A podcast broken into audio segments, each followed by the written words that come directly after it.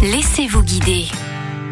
Nous partons dans la Manche où une visite très spéciale vous attend, celle de la fonderie Cornille Havard à Villedieu-les-Poêles. Partons faire sonner les cloches avec Paul Bergamo, directeur de la fonderie. La fonderie de cloches Cornille Havard est issue d'une longue tradition qui remonte au Moyen-Âge, basée à Villedieu-les-Poêles, qui consistait à fabriquer des cloches, mais les fondeurs de cloches étaient itinérants, c'est-à-dire qu'ils fabriquaient les cloches au pied des églises et des cathédrales jusqu'à ce qu'ils puissent les expédier par le train. Et donc la création de notre atelier s'est liée à l'arrivée du train Paris-Granville. Les visiteurs sont accueillis à la fonderie du mardi au samedi pour des visites en deux étapes. La visite se compose d'une partie guidée dans notre atelier de fabrication, qui est un atelier historique qui date du 19e siècle, et puis une partie en promenade dans la cour. On voit des cloches anciennes, toute une collection de nos réalisations. L'occasion de découvrir la fabrication, l'histoire et le contexte de chaque cloche. On s'appuie à la fois sur des schémas pédagogiques, mais également sur les cloches qui sont en cours de fabrication. En ce moment, on a des cloches qui vont partir bientôt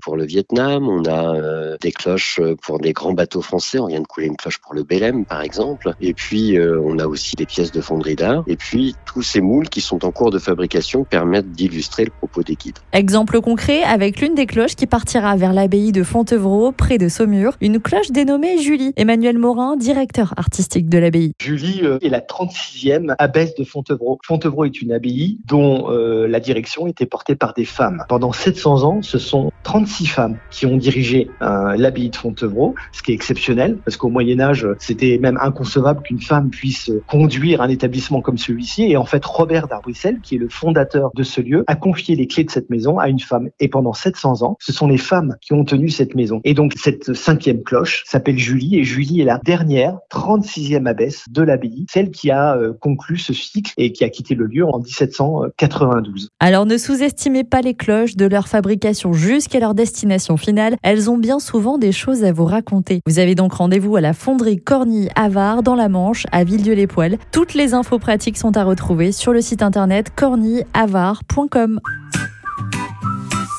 Retrouvez toutes les chroniques de SANEF 1077 sur sanef1077.com.